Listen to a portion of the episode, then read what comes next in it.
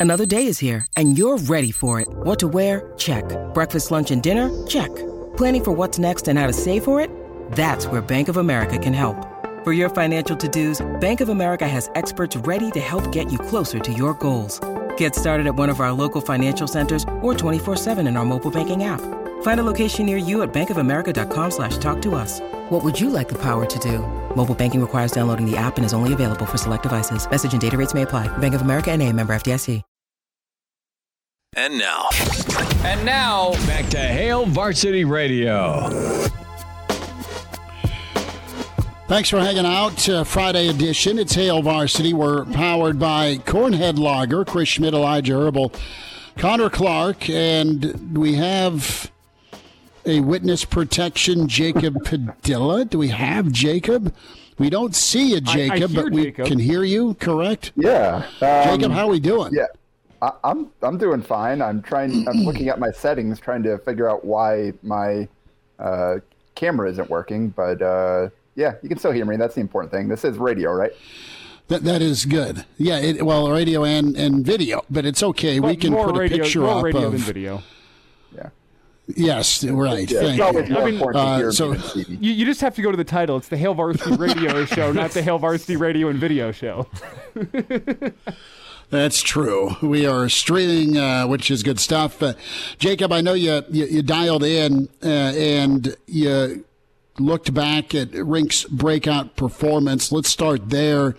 Great work by Nebraska to get the, the home win this week and uh, not only get Northwestern taken on and, and downed, but follow that up with a with a big win and kind of a, an exclamation point against Ohio State, who's super talented and athletic and, and pretty physical. So, as you kind of did the tail of the tape, Bud, what what did you see from Rink aside from thirty four and ten? How did they get there?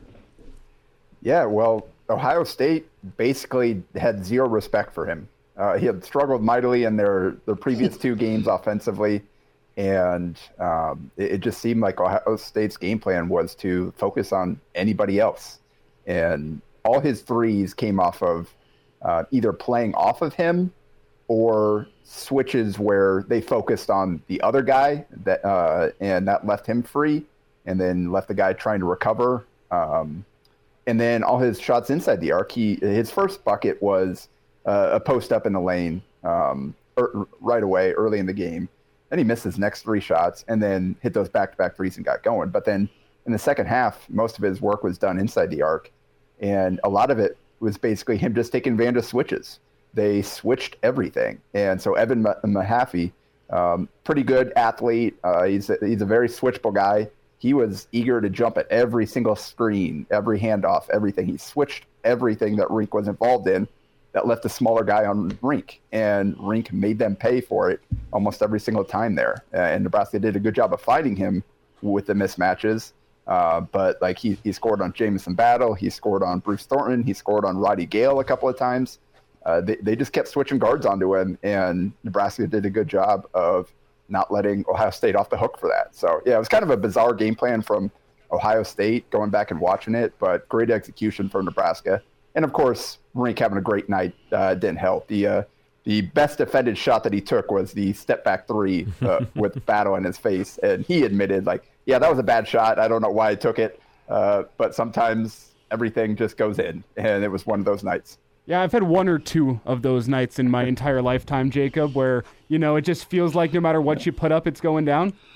Is that a no from you, Schmidt? Ah, yes, story time from Elijah at the bar. no, it's just like it's not an actual competitive game. It's just pickup where Yeah. it's the one or two Hey, times in my life. competitive. Exactly. It's what the one or two time in my life whenever I catch the ball and somebody will, will yell shooter. That's the only time. Is one of those two nights. But Jacob, I digress. Uh, with with Mast and his hot performance, you got to assume that Maryland's at least gonna have to be ready for for Mast to have a different game plan than what Ohio State brought to the table on Tuesday night. And if that is the case, what else could that open up offensively for Nebraska if Maryland does try to commit and say, you know what, we're not gonna let Nebraska beat us with Rienk Mast. Yeah, then that's where the, the balance comes into play with everybody else, uh, with Bryce Williams, with with C.J. Wilcher, with Keisei Tominaga. That's the tough thing about this Nebraska team right now is they may not have one guy that you can rely on to go get you 20 in, in uh, every night out that teams are going to game plan for, that you're going to game plan for to get you this many shots. Um, so on one hand, you don't really have a go-to guy when the clock's winding down. We saw that at the end of the Rutgers game where they kind of struggled to generate looks late to, to seal that game out. But on the other hand, uh, it's a play the it's a get uh, feed the hot hand type of offense where um, you've got a lot of different guys that can do damage. And if a guy's having a good night, Nebraska's unselfish enough to keep finding that guy. And CJ Wilcher has been on a great hot streak recently. Um, and they're, they're, running him off a lot of those handoffs, uh, some of those flare screens, get him open looks. Keisei, uh, I mean, he had a quiet one against uh, Ohio State. You figure wouldn't be surprised seeing him kind of get going again, hit a couple tough ones, and you know, with a lot of times with him, it doesn't really matter what you do defensively. Uh, some, sometimes he he's just feeling enough that he's he's going to make shots regardless. So um, yeah, it's just that's kind of the beauty of the Nebraska offense right now is they do have so many options, and I, I think they've got a lot of guys capable of taking advantage if a team does kind of focus too much on any one part of it. Jacob Padilla is with us on Hail Varsity Radio. Something I was going through earlier today, Jacob, and this regards to Jahmir Young and the tough test he's going to present tomorrow. Nebraska's been pretty solid on teams' leading scores. I mean, you look at Boo Buie, nine points yeah. on two fifteen shooting. Tyson Walker, he got hot late, but he was two of nine in that game at one point. And then Zach Edey with 15, but that's well below his season average. Fred Hoiberg talked about guarding Jahmir Young by committee. What do you expect that to look like tomorrow? Yeah, I think they're definitely going to be in those gaps uh, on his left-hand drive in particular. They're, they're going to try to steer him back, force him into the, the going right, taking those uh, those pull up step back jumpers as opposed to getting to the rim because that's really where he does a lot of his damage. Um, and and we saw it last year. Sam Hoiberg did a great job on him in the clutch, and that that Sam's. I mean, that's kind of what he's done.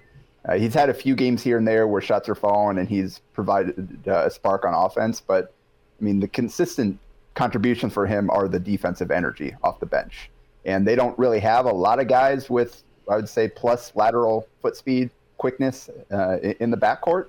Um, and you've got Jamarques Lawrence is probably your best perimeter defender of the starting group.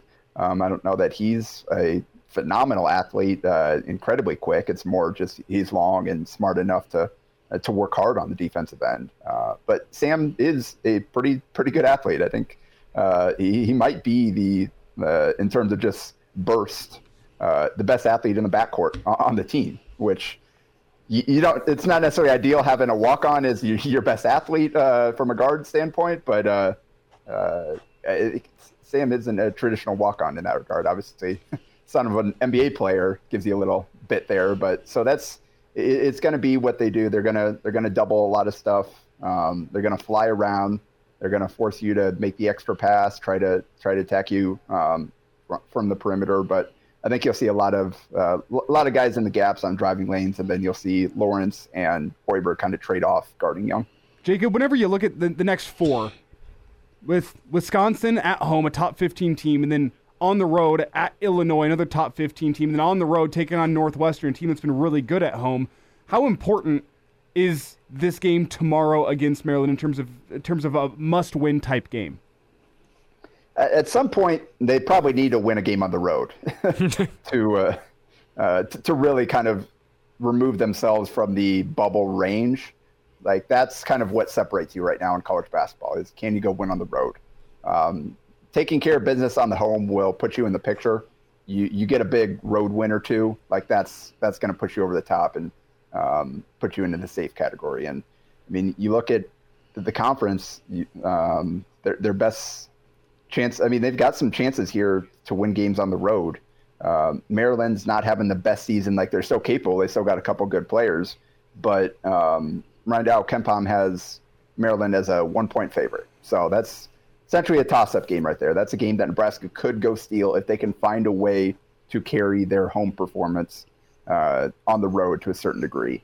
Um, you've got Indiana, who was obviously really struggling uh, this season, and Nebraska already beat them once. So you've got like you know in that matchup, hey, this is one we can win. Um, you, you, make the return trip uh, to Columbus there against Ohio State. So like they're they don't face uh, Illinois is the, the best team that they face away from home the rest of the way. Um, and so beyond that, you, have got you got some chances here with light teams on, on, the road. The question is, can Nebraska take advantage of that? Um, we have not seen them do it at all yet in conference play, and that Kansas State win is kind of the only one that, that that's holding up on the road right now. And honestly, I think that was more a case of both teams playing poorly than Nebraska going out there and playing great on the road. They just managed to out tough Kansas State on a night when neither team was playing well offensively. Jacob Padilla is with us, Hail Varsity and Hurrdat Sports at Jacob Padilla underscore. Real quick, Jacob, if let's take Purdue off the table. Who do you think uh, is right there, or is there anyone right there with Wisconsin?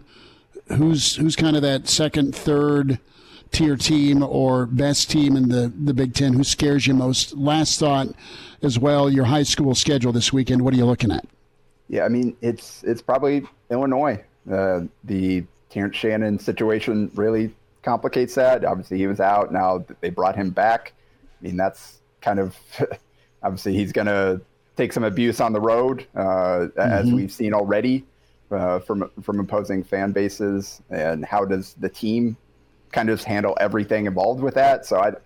And from a t- talent standpoint and a performance standpoint to this point, uh, it is it is Illinois, and um, after that, I mean, everybody else kind of looks like they're in a similar uh, kind of group there with Northwestern, Nebraska, Michigan State, uh, all those teams that are kind of in the, in the middle uh, of the conference right there. So it really does seem like you got Wisconsin up top, you got uh, or you got Purdue up top, you got Wisconsin kind of right there uh, as the second team, Illinois as kind of in, in its own tier because of all the, the the kind of extenuating circumstances there, and then you've got a big group beyond that. That's kind of seems to be the way the Big Ten is playing out.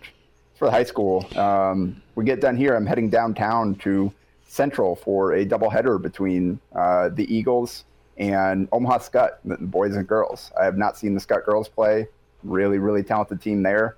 And curious to see Brock Scholl for, for Skutt, uh, junior forward there. Um, received an offer from Omaha. I want to see him go up against the Class A team. He's had a great season so far basically been a 2010 guy for the Skyhawks. Um, so, and Central's got some size. So, um, mm-hmm. kind of an intriguing matchup uh, tonight. I'm looking forward to that. Jacob will uh, be following along, but on Twitter at Jacob Padilla underscore with uh, Hail Varsity and Hurrdat Sports. Always appreciate you giving us a few minutes, man. Have a great weekend. Thanks so much. All right. Thanks, guys. I'll try to get the uh, the camera situation resolved for next time. You're good. No worries. There he is, Jacob Padilla with us. We'll hit some uh, Husker football thoughts on the way. Also, some words from uh, the mayor, Hoiberg. Bill Dolman, about 20 minutes away. Open phones for you. You want to get in 489 1240, 800 825 5865. Hail Varsity, powered by Cornhead Lager.